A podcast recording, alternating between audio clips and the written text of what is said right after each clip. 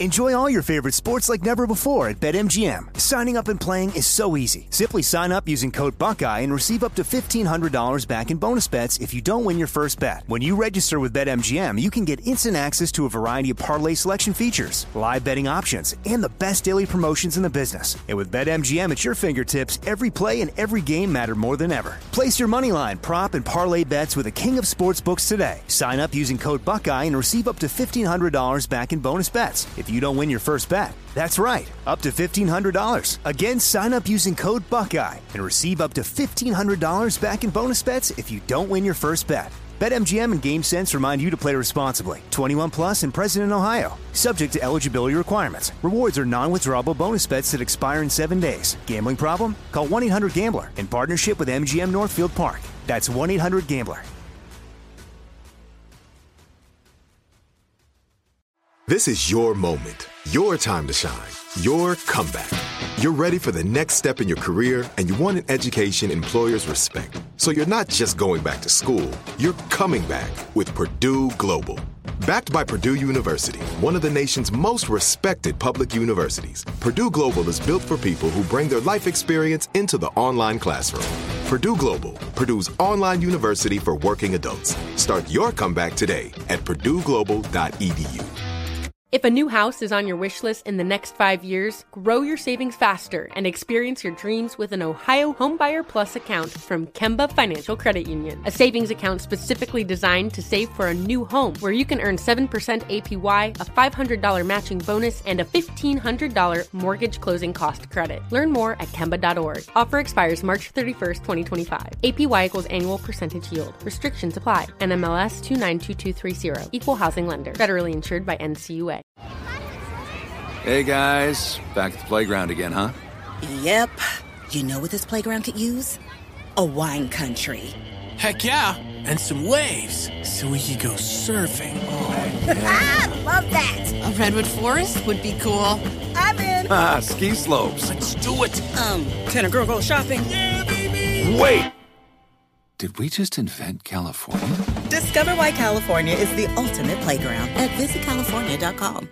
Doing another one of our long form podcasts here. The Armstrong and Getty Show is a radio show heard on the West Coast with Jack Armstrong and Joe Getty, but we have these guests on all the time where we think we'd like to talk to them for a longer period of time than you get in commercial radio. So let's do it with Mike Lyon, CBS News military analyst since February of 03. What is your current title? Uh, I'm a retired Army major. I'm a CBS military analyst. Um, and uh, I'm actually going to be a fellow at the Modern War Institute at West Point this uh, coming Oh, semester. cool. So I'm really excited about that. Yeah, I got selected to do that.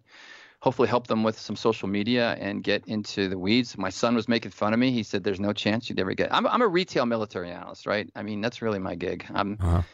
you know, there's guys out there that, um, you know, retired four stars at 35 years in. That you know, I, I just get up every day and and and study the military. I talk to people and and just kind of chip away at it and try to help educate. And I, when I go on your show, I feel I, on my Twitter feed, I can I can educate people on what's kind of going out there, what they should be focused on. I think, and then and then you know have a debate on something too. So Mhm. anyway, Yeah, I'm looking forward to working with West Point. Well, for folks who are hip to the on-air Armstrong and Getty show, you know that Mike Lyons has been a uh, an esteemed guest, a military analyst, among other things, for years. But uh, whether it's the length of our segments or the fact that you have other stations you need to jump on or whatever, we always have to cut things short, and and we always feel like we'd love to continue talking to you. So this is going to be fun. That's great, perfect. Well, and with your permission, uh, we want to depart from the usual thing, which is talking about uh, geopolitics, especially as it pertains to the military. We'll do some of that, but um, we just wanted to talk about the realities of the American military and American military families for a little while.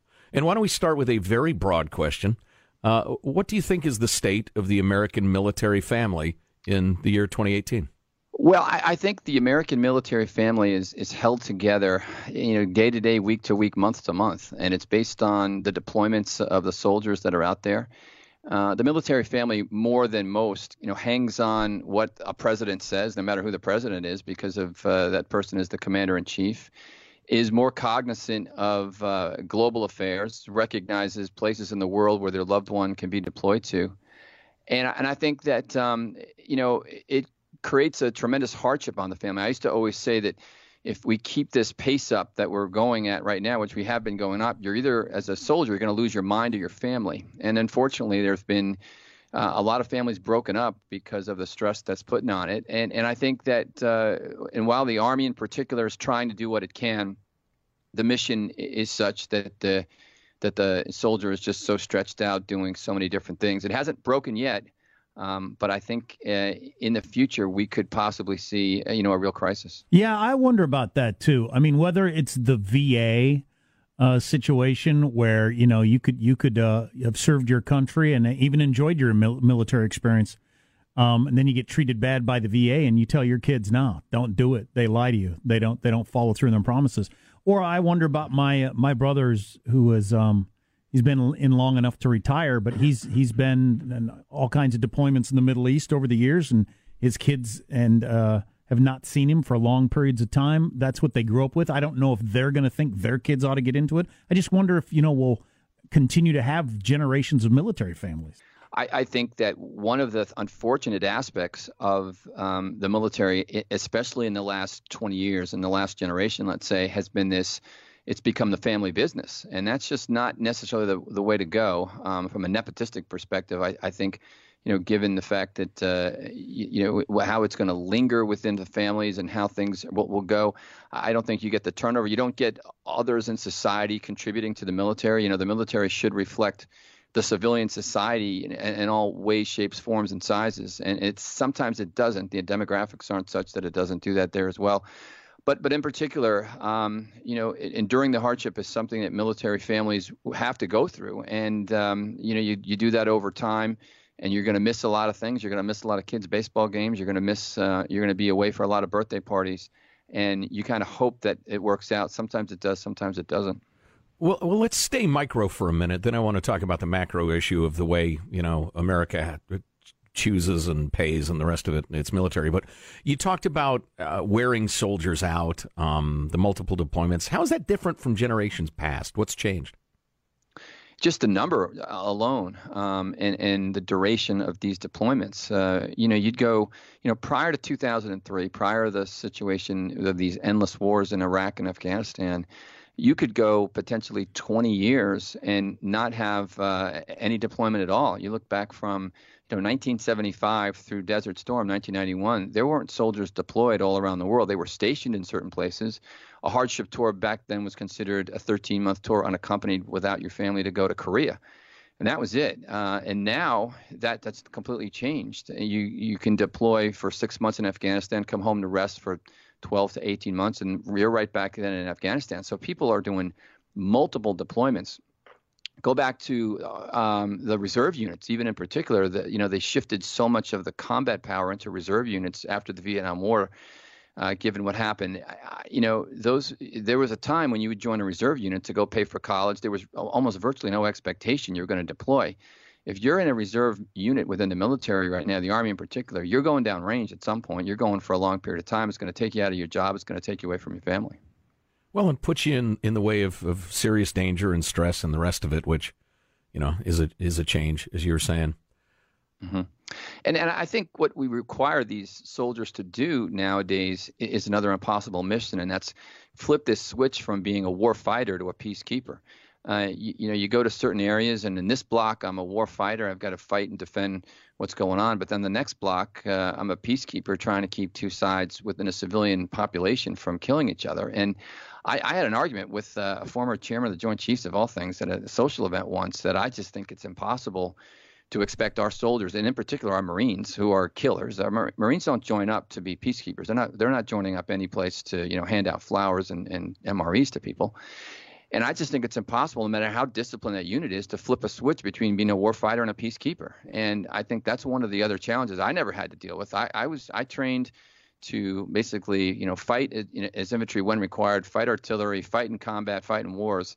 And this whole issue about phase five peacekeeping is another thing that the military has taken on because it needs the budget money, but it's really now an important mission. It's it's a critical mission. Well, on a similar topic, and and I say this not to toot our own horns. In fact, just the opposite. We've been honored and privileged to uh, be part of some pretty major fundraising efforts for various uh, causes that include, uh, you know, soldiers, sailors, Marines, military families, etc., um, veterans. Um, and at some of the gatherings, I've, we have talked to guys who are recently back from Afghanistan, Iraq, and what they've told us about the rules of engagement um, have left me enraged. I mean, actually red faced and vibrating with anger that mm-hmm. they have to wait until they are certain they are in mortal danger um, before they return fire uh, or before they fire, which in many cases ends up with dead Marines, dead American mm-hmm. boys. Um, and I, I, wish the public knew a little more about that, but that factors directly, or that flows directly from what you were saying the idea that they're there to be uh, ambassadors of goodwill when they're not killing mm-hmm. machines. Yeah, I mean, because all the, the rules of engagement and combat and warfare are totally been blurred in this age of of fighting terrorism. You know, in, in the old days, the enemy wore a uniform; they were across a certain border. Uh, you know, there was a, somewhat of a fight with honor. There was, you know, rules of war that were well defined. At today's, you look at the green on blue attack you have in Afghanistan. There's just it's the the, the picture is so cloudy. The it's called asymmetrical warfare, 360 degrees all around. We just expect our soldiers, Marines, sailors, everybody to have this 360 degree awareness. I mean, I try to teach my kids to think six inches past their nose, uh, let alone now to try to think 360 degrees around them uh, in order for a threat to come, even in places where you're supposed to be safe and secure. And go back to those rules of engagement. You might not even be able to engage uh, once uh, once the shooting starts. So it, it is a challenge, and I again I just don't think you can flip a switch. Human nature comes in and takes over on things that uh, that don't always count. And, and how about switching the the flipping the switch back off once you uh, come home and get out? Uh, you know, we, we hear a lot about homelessness, suicide rates, all that mm-hmm. sort of stuff. Is it even realistic to expect people to, especially in the maybe if you're you know in your late teens, early twenties, really forming your your brain and the way your body reacts to life, um, mm-hmm. than to go back to, to, to normal life. Is that even I, a reasonable expectation? No, I agree, and I and I think from my perspective, I prepared my whole adult life to go to combat. I, you know, I went to the military academy. I studied the history of war.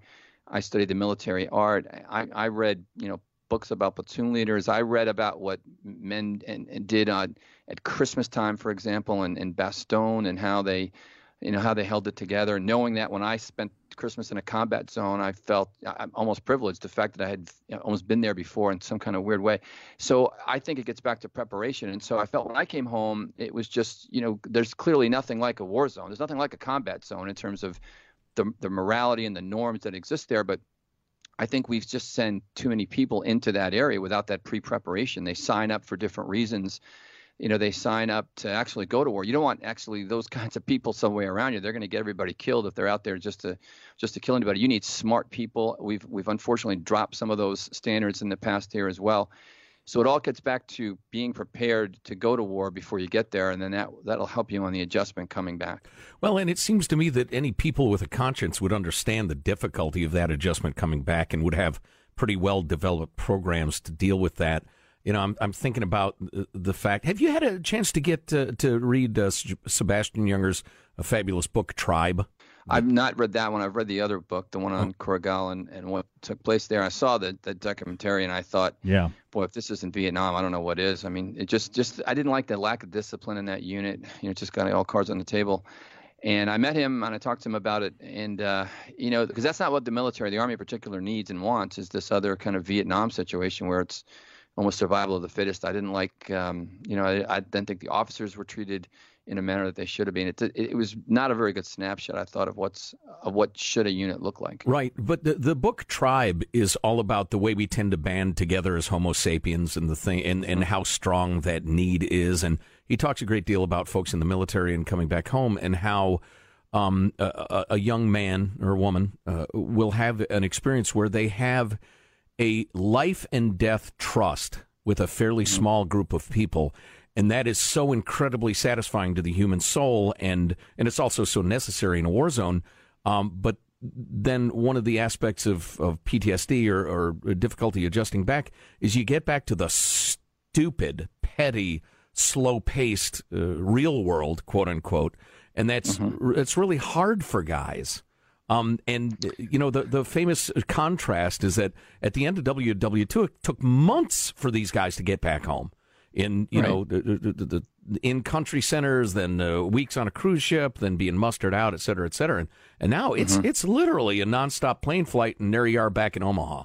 Yeah, and on top of that, while you've been in combat, you've been FaceTiming with your family, and and you know communication is instant in, in some ways. You've got a, a lot you've got a lot more exposure to the outside world. And um, I, I, do agree that when you do come home, I mean, look, the, the, the reality of combat is it provides this adrenaline rush that's really pretty hard to to replicate. You know, it, I, am a sports guy, I like a lot of sports analogies, but it's still nothing close, especially if you're successful. I mean, our, our units were in Desert Storm, for example, were just so successful. You just it was no match, and your level of invincibility just was sent to a whole different level that when you do things in the future, it, you kind of compare and contrast to that you know, how you felt about that. So you're right; it's hard to uh, find that feeling again, especially when you run up to against civilians. I've I've run up to civilians in the job force that have literally. You know, we are asking about getting people in, and I said, "Why don't we recruit some veterans? I know a couple of guys to, to we can go after." And and literally, I had senior people telling me, we really want to do that? Those guys are all damaged. We don't want to do that. And I said, well, am I damaged? Am I, how do I look? I mean, am I, am I coming off in a, in a way that's damaged? So, um, God, I'd be it, tempted it is, to damage no them for saying that. Adjustment that. Is, is, is a challenge, and it's there. Yeah. Um, this just popped into my head. Uh, how good is our military? I remember hearing, I think it was John McCain one time. He was asked the question about how good is our military? Because, you know, as Americans, we get a, a, a great charge out of, I know I have my whole life of we have the best military in the world, right? Um, we could beat anybody, and we take pride in that. But I heard John McCain talking about it, and they said, "Have you ever faced any soldiers that, or, or know of any soldiers that were as good as, you know, the U.S.?" And he said the North Vietnamese regulars were were as good. Uh, what's what's your experience with that? Are we better than everybody else? Who out there compares to us? We are for a couple different reasons. Number one, we have the best technology that you could imagine, um, and when we get into a combat situation in a combat zone, all that technology comes to play. I can tell you, when I was in a combat zone, all things showed up that I'd never even seen before, and we were successful in implementing it quickly to you know in our uh, operations and systems. So that's number one. Number two.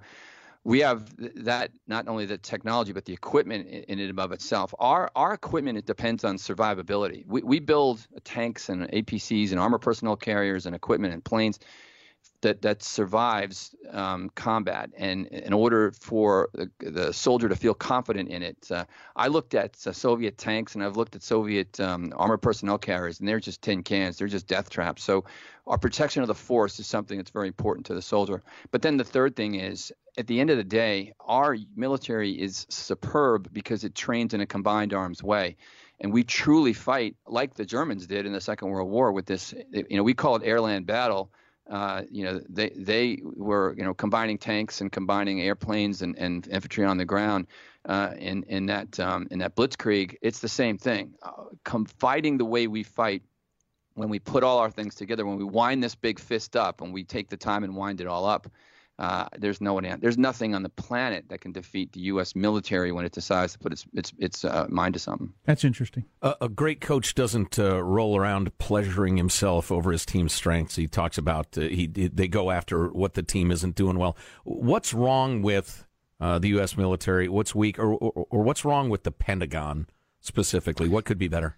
The Pentagon is such a bureaucracy that can't adjust to the civilians and the political environment. And I think eh, that that is the biggest challenge right now. And and while it's trying to adjust, you know, the, the Pentagon has got to work off intent so many so many ways, and it moves down the you know the highway. I saw, you know, so as it's trying to acquire weapons, there's people in the Pentagon that are looking 20, 30 years down the road on technology that the military has to buy right now. And and there's there's things that the Pentagon has to do now that affect that down the road. But politicians are just worried about getting reelected in the next two to four years, and whether or not those projects get funded or not. So the the Pentagon, you know, has to do 10 or 15 things and, and do a lot of make work stuff for things that end up not happening, go sit on a shelf someplace um, because they can't adjust to the, the political environment. Uh, once in combat, though, once, once you unleash the Pentagon and unleash the power of the military, again, the resources go and 10 is followed.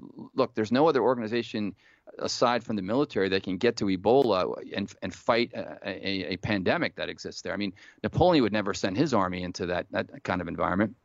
The military can get to Haiti. The military can get anywhere else in the world. The Navy, and once it cranks it up, it can do it. But um, but sometimes it gets caught up in the bureaucracy of politics, and that, I think that's its biggest. That's challenge. interesting that the last two questions and answers go together. So the Pentagon, with its you know, having to think years in the future and the politics holding back and all this, yet we still are ahead of all these authoritarian countries where they can make decisions on a dime. One person can make that decision. How, how do we stay ahead of all these people? It's money. I mean, you look at the budget that was just approved, over seven hundred billion dollars. We have a budget that's you know ten times the next uh, the next competitor that's out there. And so, and, and the military industrial complex is a tremendous jobs program. I mean, let's face it, we, we, we, we make things that we don't even use in, in some levels. And so I, I think that, um, you, you, know, you, you bring all, all that together, the fact that we do invest what we invest in the military, and, and you combine that with the technology, and, and it gets back to uh, from now the world is so much shorter you know, smaller. Uh, if you're our enemy right now, that's the thing. If you're our enemy right now, you're not even going to try to fight the United States conventionally. I mean, H.R. McMaster said that recently. It'd be stupid for you to do something like that.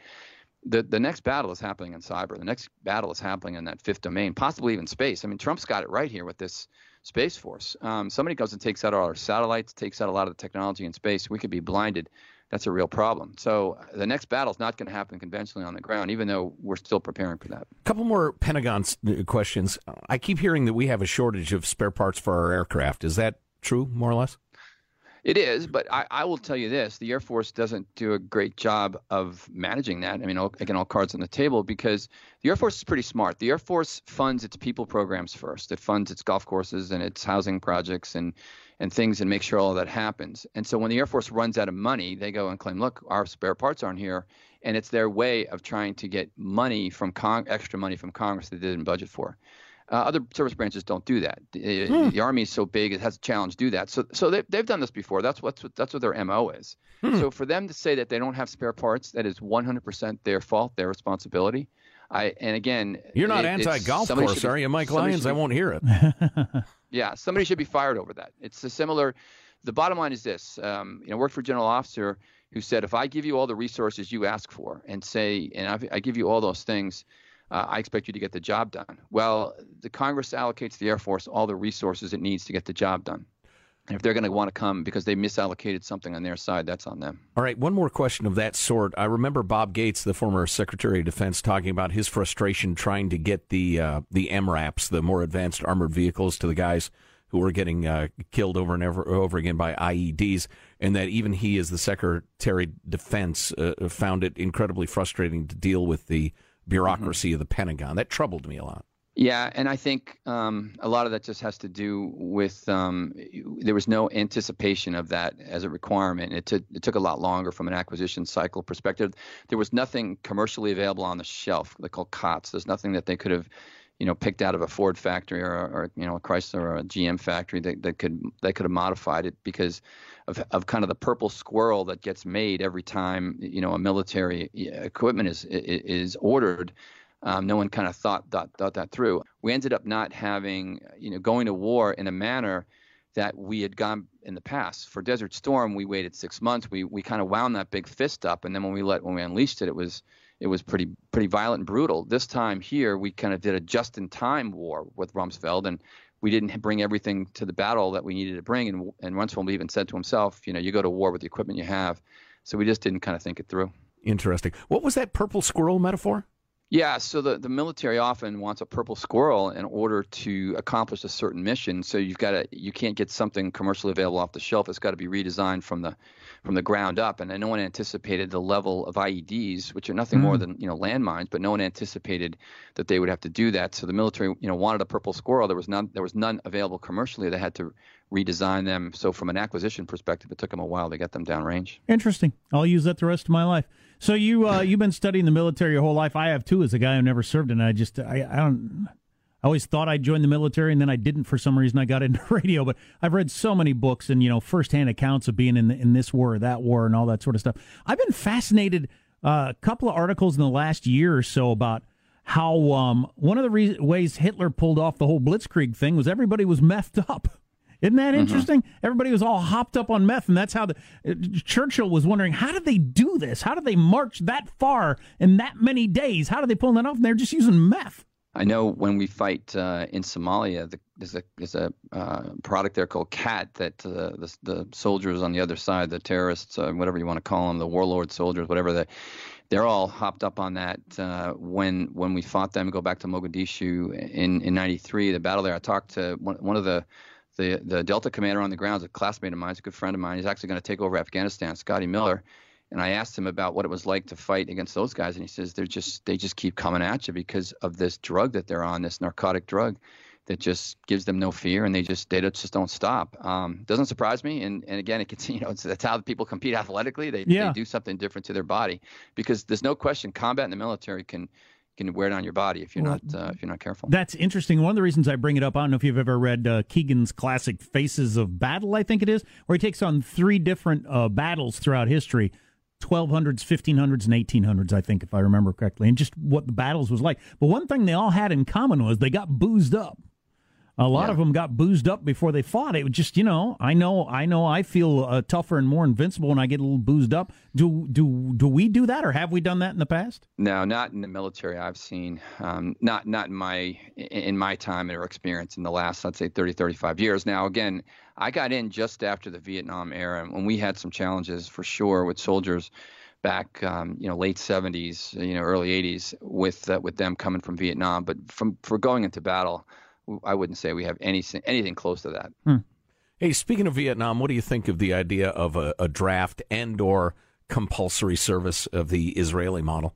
Yeah, I just think it's too hard um, for our country to try to pull something like that off a, a draft. Um, you, you, it, it, I don't think, and the army doesn't want it. I know in particular because you want people that are going to volunteer. They're going to want to be there. They they don't want this kind of turnover. All these countries that have that, the compulsory military model, in some cases, is because they have to defend their land. Switzerland's got a 14-year compulsory um, model. Um, the Israelis get up every day wondering if um, you know if the Arabs have, have massed at the border and they got to go defend their country. I mean, today compared to again 20, 30 years ago, that's probably not going to be a high probability, or the, the the missiles will come from Iran or someplace else. But I you know I think it's it's great in in in sound, and I think but from a logistical perspective it's just too hard to manage. And, well, and you don't would pay attention at least who who can't get there from here. At least uh, people with, would pay attention all of a sudden. I find it hard to believe we'd still be in Afghanistan, kind of mucking around, not with a clear goal after all these mm-hmm. years. If if everybody either was on the way or their kid was on their way. I know, and I look at Afghanistan, and it's it's more like Vietnam to me. But we, we can't lose it because we won't have the same level of losses. But there's probably an undercurrent in the Pentagon that likes the fact that we've got troops downrange, that we could use it as a test bed for a laboratory, and it keeps us engaged uh, in in combat. I, you know, and and with the with the um, unspoken word of you know this president, no president wants to be the one that gets us out of Afghanistan and has this you know visual of the helicopter landing on the embassy, and we have to get out of there. But um, you know, if we wanted to get out of Afghanistan, we could. Look, Barack Obama did it. We got us out of Iraq. Just said, this is what we're doing. You know, put a stake in the ground. 1231, 2011. Goodbye, good luck. Godspeed, all travelers. And obviously, what happened was a lot worse. But if we wanted to get out, we could get out. We had a long conversation recently with your colleague Lara Logan, and she, from her reporting and talking to sources and all, uh, was pretty confident that look, we are there and going to remain there. Number one, so Afghanistan doesn't descend into complete lawlessness. Also, as a counterbalance to the Pakistanis and the Iranians in the in the region, and that we are going to have a couple of massive bases, and it's it's going to be more like a uh, a limited occupation than a quote unquote war for a very long time. Yeah, and that, that doesn't surprise me like the South Korea model, the biggest thing that I felt about leaving Iraq was um, we were going to just lose out on that opportunity to have a big base there. If you had the first armored division in Iraq, and if it stayed in Iraq at the end of that conflict, um, you wouldn't have had ISIS. You would have had a completely different um, scenario. Now, you still might have had, you know, the Shia and Sunni, um, you know, challenges there. Uh, but Iran acts differently. Everything acts differently when you know 384 main battle tanks can drive due north and in 12 hours be in either Damascus in Syria or in Tehran in Iran. So I, am we we gave up a big, um, you know, a big leg in, in the game when we gave up Iraq, and the Pentagon's just not going to let that mistake happen again. We're we're going to build stuff inside of Afghanistan. We're going nowhere, and I think we're going to end up having 20,000 troops there at some point. That'll be combat troops. So this is a big dumb question, but it's intended to get us to something that's not dumb. Um, the the oft repeated uh, question: Are we going to be the policeman of the world? Um, you know, to some extent, yes, we are because American uh, presence ensures the free flow of commerce and and the uh, preservation of human rights, et cetera, et cetera, all over the world in a way that benefits the hell out of the American people. Sometimes I wonder if the president uh, appreciates that, the current guy. Um, but obviously, we cannot be in every hellhole where human rights are being denied or, or, or injustice is being done. Right, and we pick our places mostly based on economics. And right now, we project power mostly with our Navy, with our you know 11 air carrier Navy that uh, and Pacific and Atlantic Fleet, if we can keep them from bumping into each other. Um, I think I think that though, um, where what we've done though in the military is we've built this standoff military, and our technology with cruise missiles and you know hitting something you know 500 miles away that's changed that whole thing about I think policemen because uh, in the past we interpreted that world's policemen of having you know troops on the ground. I won't say boots on the ground because that's insulting, but troops actually there. Again, and during the hardship, Marines, Army that are actually doing things. Our, our answer right now, everything is still cruise missiles and drones and 500 miles away, and you know watching it on a screen someplace in Missouri, and and you know taking people down that way. Well, it's interesting how that plays politically too, because uh, Barack Obama did many more drone strikes than George Bush ever did. For some reason, the public's okay with us atomizing people from above, uh, you know, with, with, with no trial, and, and sometimes right. we don't even hear about it. It just politically, it works a lot better to, to be a policeman that way. Yeah, and, and the ratio is literally something like 520 to 8. You know, uh, the Obama administration launched 520, you know, cruise missiles and, and drone strikes versus 8 that George Bush did. It wasn't even close. So, and, and, you know, there's a lot of whoopses that happen there. We've hit things that we shouldn't have hit. Um, there's probably been friendly fire on our side, and and so but it's it's it's antiseptic. You can kind of go wash your hands. You can you know I, I'm not the I've never been guy where the, the I know Air Force guys can do this. They could literally you know get in a plane in Germany, fly a, a, a combat mission over Iraq or someplace in the Middle East, and then go back and have dinner with their with their family you know so uh, that's but that's where we're at right now there's not a lot of people that are that are downrange that are during the hardship except you know the army and the marines so, uh, as long as we're in the Middle East, let's talk a little specific uh, geopolitics. Um, what did Barack Obama get right and wrong about Syria, and, and how has it left us where we are now? What did he get right on Syria? Let's see. Um, well, I um, mean, uh, for instance, just uh, if you, you, share this opinion, uh, I often said Barack Obama did nothing and he did it poorly um, because maybe nothing was all that could be done, uh, you know, in that mess. Right. I, the, Barack Obama, I think, allowed Hillary Clinton and others to dictate what was going to be important. Um, Libya, for example, and how that became a high priority for the administration. And look, and look what happened there. I, I think by the time Syria comes around, he is completely disinterested in, in what's going on there. Um, because and, he's been burned. Yeah, it, he he doesn't have any really kind of stake in the game. Doesn't doesn't have an economic interest, but not seeing the, the geopolitical issue of the Iranians getting involved, not recognizing what the impact uh, has been on Iraq, and completely oblivious to the Kurds and their plight that they have, uh, and with no with no kind of vision. Barack Obama's entire presidency, from a foreign policy perspective, was to get to his last day in office, and you got to look at good presidents, I think, that look well over the horizon and set things up for things to happen when they leave office. Barack Obama then focused so much on the Iranian um, nuclear deal, and all that was about was making sure that the Iranians didn't get nukes while he was in office, because t- they're going to have them 10 years down the road based on that deal. So he got a lot wrong. Uh, the whole, the biggest, the biggest mistake he made was allowing the Russians back in, giving them uh, the keys to take control of their chemical weapons, which obviously was not well defined because um, they might have gotten rid of some of their sarin gas and some of their, their persistent nerve agent, but they still had a lot of other things to kill civilians with. Yeah, that's interesting. Uh, ben Rhodes from the Obama administration has written a book recently, and he talks about during that period of time when they were trying to decide what to do with Syria, and and uh, and it, was a it was short term, uh, you know, and what you just said, trying to get to the end of his office. That's really interesting because it was um, maybe a little self centered or U.S. centered short term thinking of what will be good for individual soldiers, or I hate to be so crass to just say politically, but well, short term mm-hmm. thinking.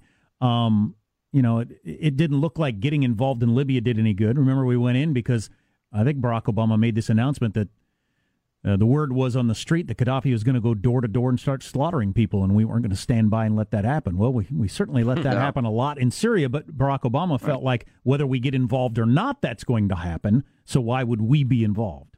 Yeah, and there's you know nobody to drone. He draw he drew a red line, didn't do anything about it. I think that was a real problem as well.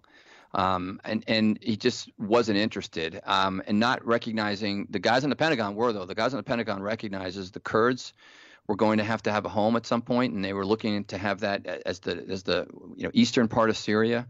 And you look well over the horizon and you say Syria, Iran, North Korea, China, Russia. That's a pretty formidable alliance of those countries. And if we don't do something to disrupt that, we're going to have a problem in the future. Well, Liz Sly, who we also talked to not long ago, wrote a great piece. I think it was a year and a half, two years ago 10 potential wars that could erupt from Syria slash Iraq. And she's just nailed mm-hmm. it one after the other. Um, the the ugly ain't ain't even begun in that region, potentially speaking. Uh, what's what's the big flashpoint? You mentioned the Kurds; they're obviously going to be one of them. But what do you anticipate? Yeah, I think that's what it is. Uh, 30 million people that consider themselves part of something called Kurdistan that, that don't have an indigenous country and yet have all the capabilities to have a country, natural resources that exist where they live. Uh, you carve out a piece of Turkey, Iran, Syria, and Iraq, and you can clearly get a country out of that that defends itself, that can participate in the modern world. And um, they're going to likely have to fight a war to do it. And um, NATO's going to have to get involved at some point to stop it because the Turks are going to prevent it on some level. And we've already seen some of the, the human suffering that's taken place. Our country has historically supported this and now we're kind of backing down off it. I don't think Donald Trump Donald Trump doesn't get it yet. Uh, the previous, you know, George Bush got it, and, and and maybe Bill Clinton got it a little bit. Barack Obama had nothing, wanted nothing to do with it. Kurds are pretty good fighters too, right? They are, and they fight with literally sticks and rocks. They fight with weapons from the 1940s and 50s. Um, but what they they're smarter and they're committed, and it's just kind of a classic. You know, they've got something to fight for. Um, they get up every day and realize that if they don't if they don't defend this area, if they don't uh, you know fight, that, that they're not going to survive. Their families are not going to survive. So they they have it ingrained in their in their culture. Boy, and we're talking about all this different stuff. And the the original reason we went into Afghanistan, obviously, was to not have another 9/11. How, how much of this has an effect on terrorism in the United States, which was the whole point of all of this at one point? Right, and I think, but if we don't go into Iraq, that's where the world changed. The the the going into Afghanistan was for the right reasons and if we had focused our efforts on that and done that uh, in a manner that, that really set up uh, the Afghan government and moved that forward, it would have worked. But um, the Bush administration is they're going to go down in history as making the, the, the biggest mistake, and you know, obviously in the 21st century when it comes to this selective war going into Iraq and what's what's happened since then. That's that's been the tipping point from my perspective. The whole the world has changed since that that, that what March Day when we decided to start you know bombing inside and taking down the Iraqi government. Well, that that that's been the problem. We we've that, upset the apple cart now to the point where we can't even predict what's going to happen. That that's really interesting. It'll be hard to explain in future generations. How did how did the United States end up in Iraq? I mean, it will be. It'll take some doing. Well, not only that, but then to try to explain how that questionable idea was implemented. I mean, yeah. the actual implementation of the plans, the decisions made, uh, the uh, L. Paul Bremer chapter of the thing, the dismissing the entire Ba'athist mm-hmm. regime. It's just in retrospect, it was just nightmarishly mishandled. Right, and and taking 400,000 troops in the Iraqi army and unemploying them automatically, and and trying to use some model that they thought was from World War II about the denazification, debathification, whatever they were calling it. Um, you know, th- this is where, and frankly, the civilian think tanks also have some blame. You look at the neocons that are, you know, on the Democrat side now because they're all never Trumpers. They have much. They have a lot of responsibility. They got their fingerprints on this as well. So it, it was a, you know, poor strategy and even executed poorly uh, when the time came.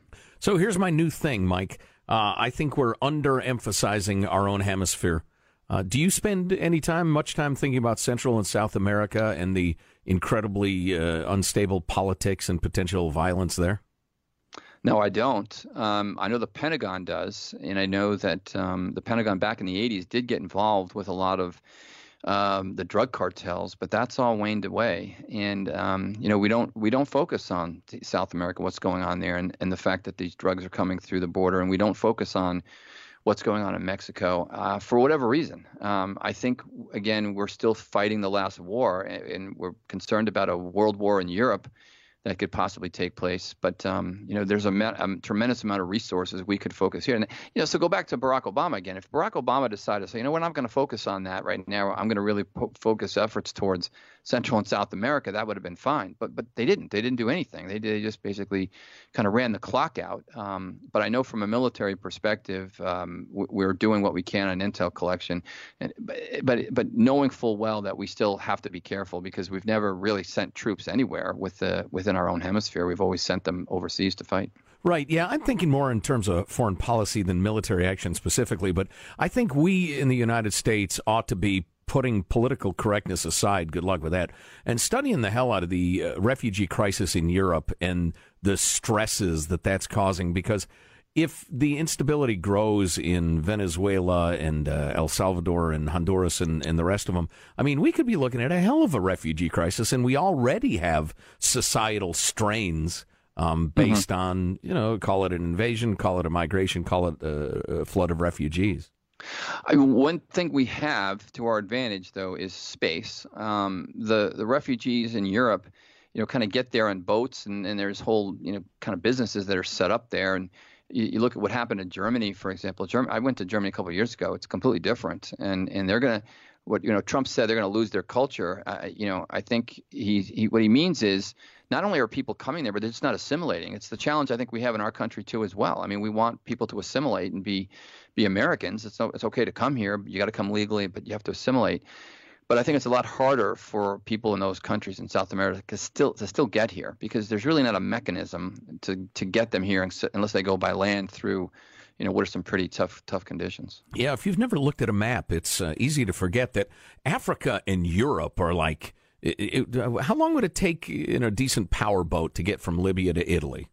I mean, I, I, like you're some yeah, sort of power boating expert. It not long is the answer. No, not long. Right, exactly. And that, it, people have been doing it since you know for for 500 years. I mean, and for what goes on there, and there's lots of commerce and things that, that can that can travel that can that can take people and, and make them get into that spot. And once they get there, then they just declare, and then from there they can move with, through Europe freely because of the European Union. So, how about the uh, what the Obama administration was attempting to do was the shift away from Middle Eastern problems being dominating our lives to to China as the up and coming.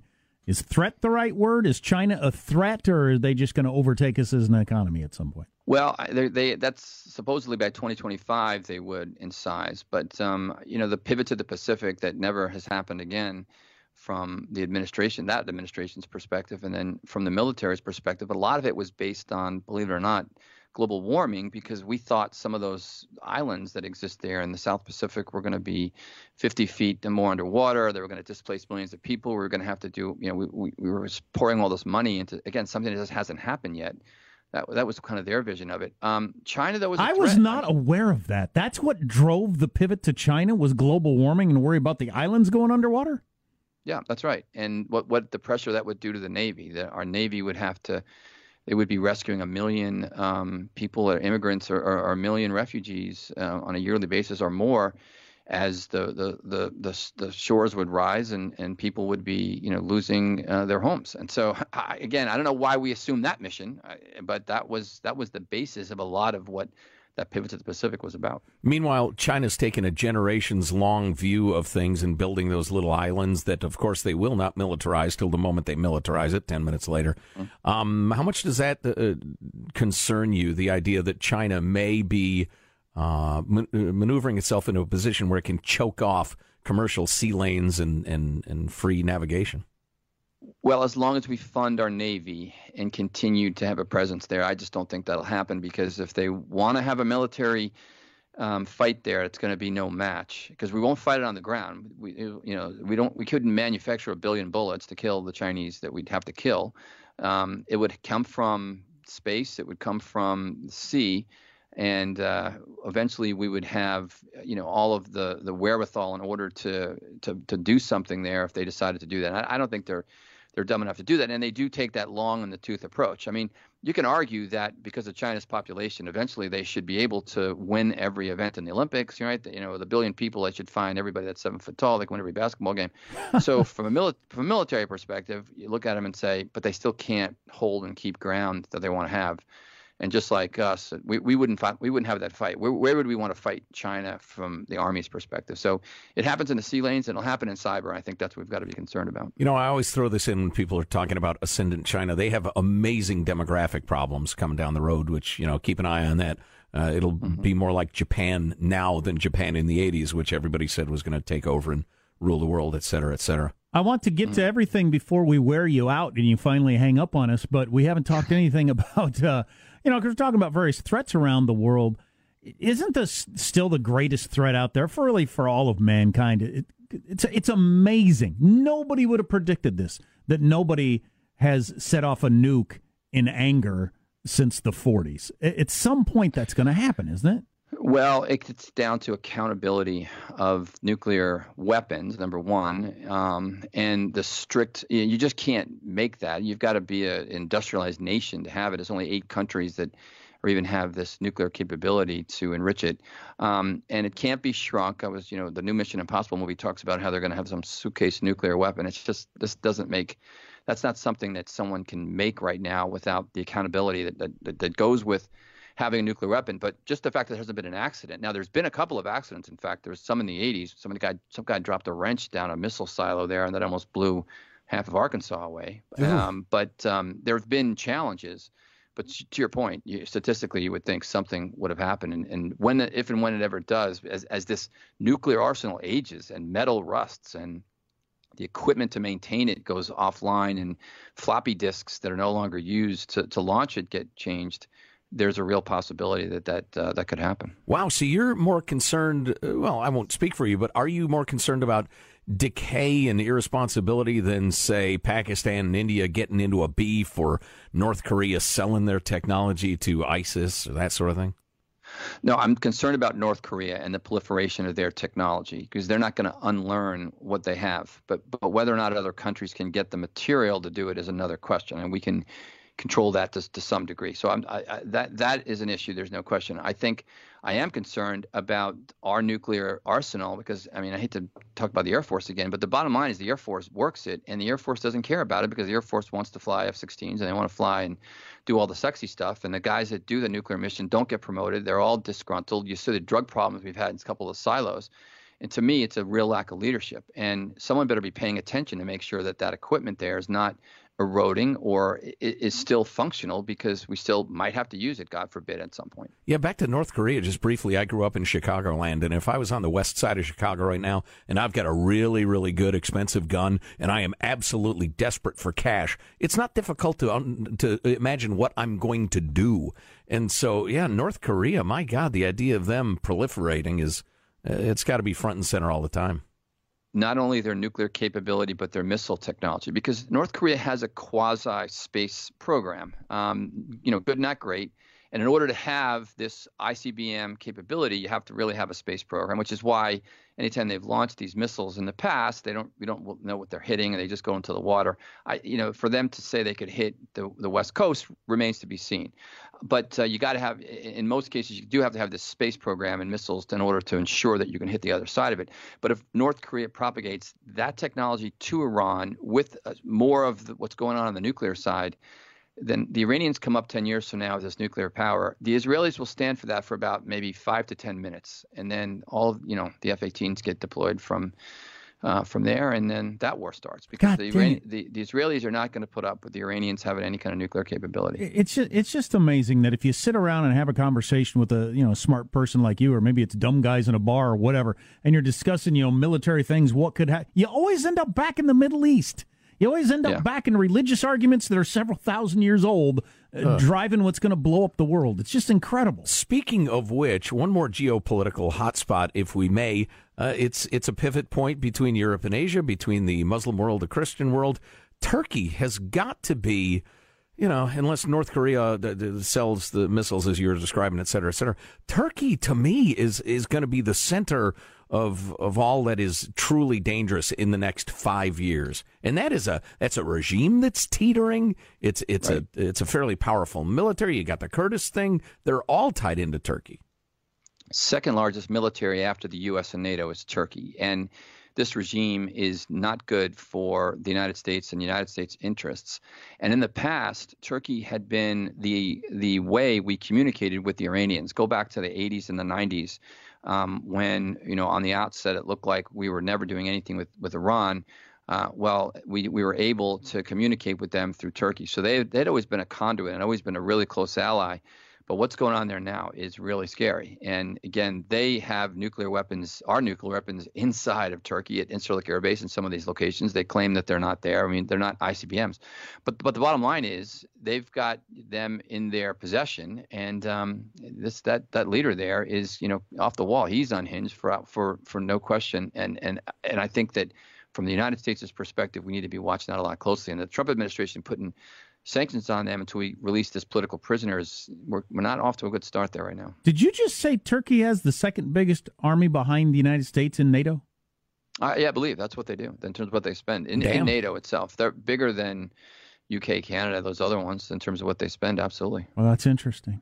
I didn't know that. No. So, listen, final question for me, unless I come up with another one. Um, uh, a good buddy of mine uh, who's no longer with us, God rest his soul, he was a Marine. Um, he was one of my best childhood friends, and he uh, would occasionally refer to me as a silly villain, which um, which I actually appreciated because I like a good insult, and I loved him. Um, what should or could the civilian folks who are listening to this podcast do or remember or donate? How do civilians support America's military? How should we?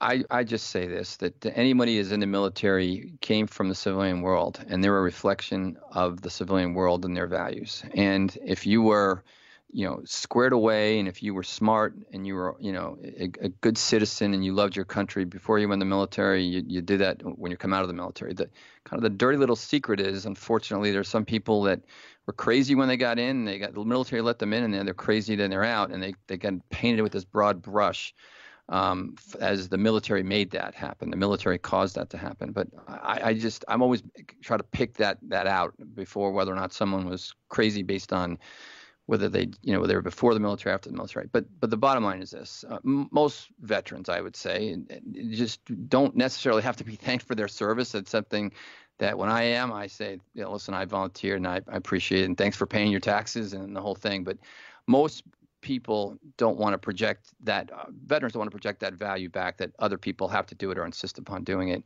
So i think that um, you know the the break that the civilians would want to say is just you know ask them what what can i any idea to help you kind of assimilate? Or you're doing something right now. What's what's kind of going on?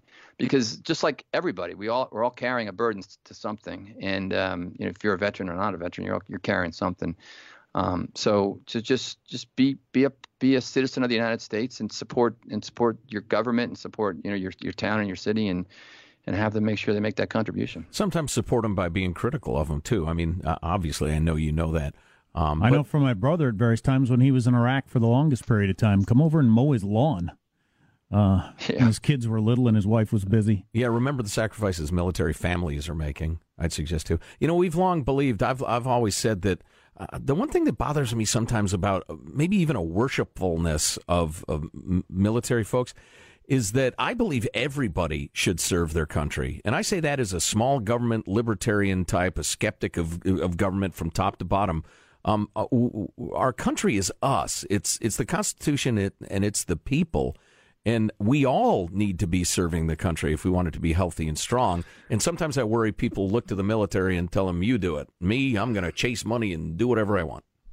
Right. I, I feel that way sometimes. But, but then I look at uh, statistics about 70% of the youth of America can't even meet the mil- military minimum of height weight standards, or they've been popped hot on a drug test or something like that. I, you know, if you want to if you you know you, you want to be a support your country, then then get in shape, support your country, go vote. Um, don't uh, commit crimes, don't take drugs, don't contribute to those kinds of things that, that, that are really bad for society. That's what concerns me. The military shouldn't be this, you know, fat farm, shouldn't be this place where people get their life straight.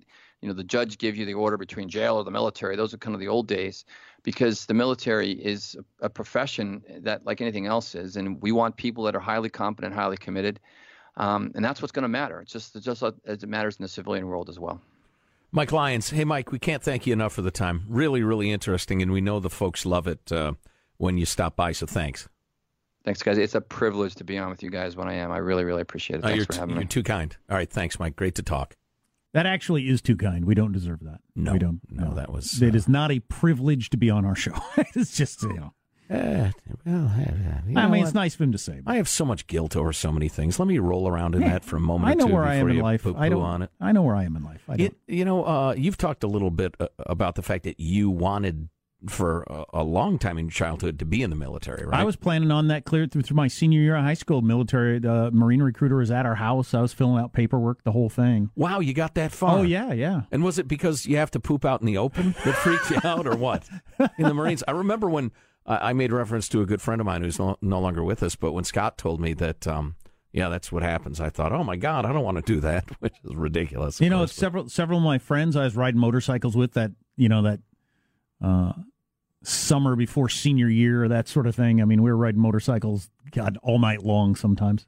Honest to God, all night long. Hmm. They'd come honk outside my parents' house, and I'd hear him, and I'd go down, get on, get dressed, and run downstairs before school was going to start. We'd be riding around motorcycles at three o'clock in the morning. Wow.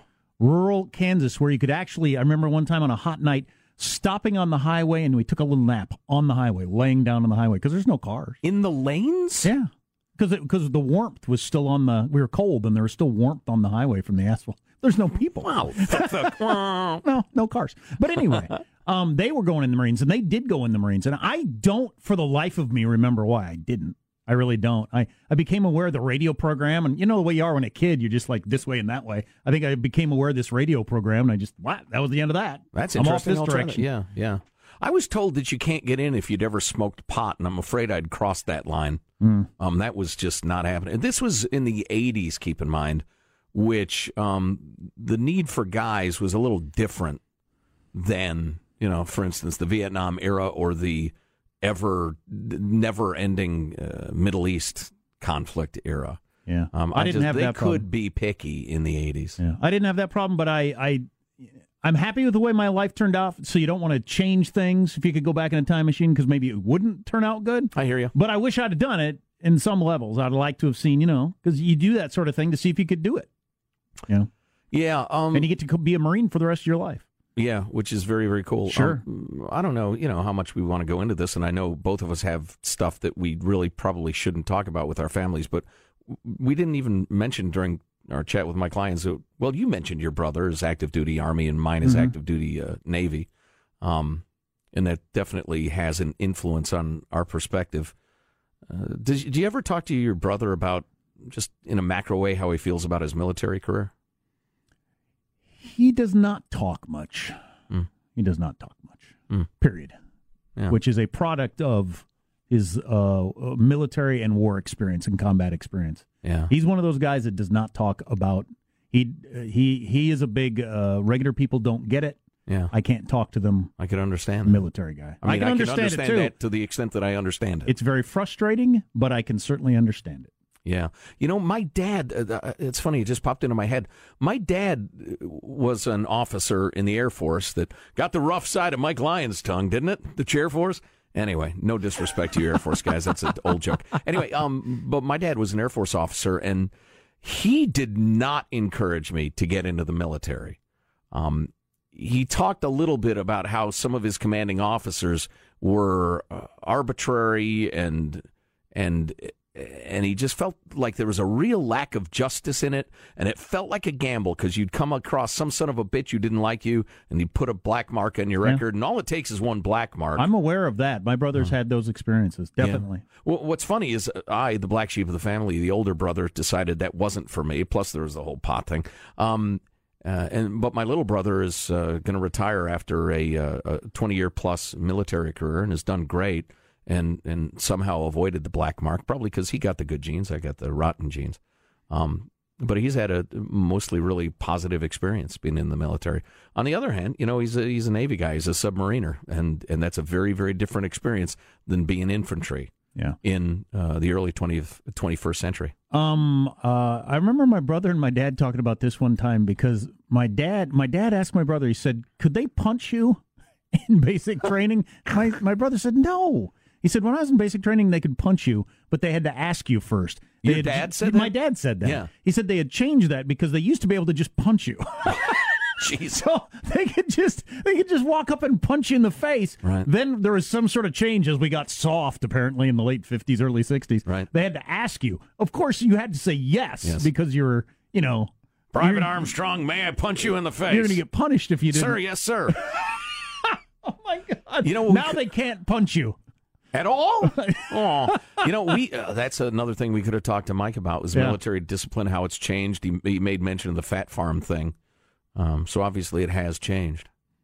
That's something. Anyway, I hope you enjoyed the conversation. I did. Here, here. If a new house is on your wish list in the next five years, grow your savings faster and experience your dreams with an Ohio Homebuyer Plus account from Kemba Financial Credit Union. A savings account specifically designed to save for a new home where you can earn 7% APY, a $500 matching bonus, and a $1,500 mortgage closing cost credit. Learn more at Kemba.org. Offer expires March 31st, 2025. APY equals annual percentage yield. Restrictions apply. NMLS 292230. Equal housing lender. Federally insured by NCUA. Hey guys, back at the playground again, huh? Yep. You know what this playground could use? A wine country. Heck yeah, and some waves so we could go surfing. Oh, Ah, love that. A redwood forest would be cool. I'm in. Ah, ski slopes. Let's do it. Um, can a girl go shopping? Wait! Did we just invent California? Discover why California is the ultimate playground at visitcalifornia.com. Are you still searching for your perfect place to call home? Well, now is the time to buy at Fischer Homes. If you're looking to move in before the end of 2024, May could be your last opportunity to start building your dream home and close before the year's end. If you're hoping to move in even sooner, Fischer Homes also has homes that are move in ready and waiting for you, where you can start enjoying the benefits of homeownership even faster. Schedule your personal tour with a new home advisor today at FischerHomes.com and make this spring the season you find your perfect home sweet home. Nobody wants to outlive their money, but it happens, especially for women. That's why Gainbridge offers the Parity Flex annuity, designed for women's unique retirement needs, with flexible withdrawals plus a guaranteed lifetime income benefit that keeps paying you even if your account balance is zero.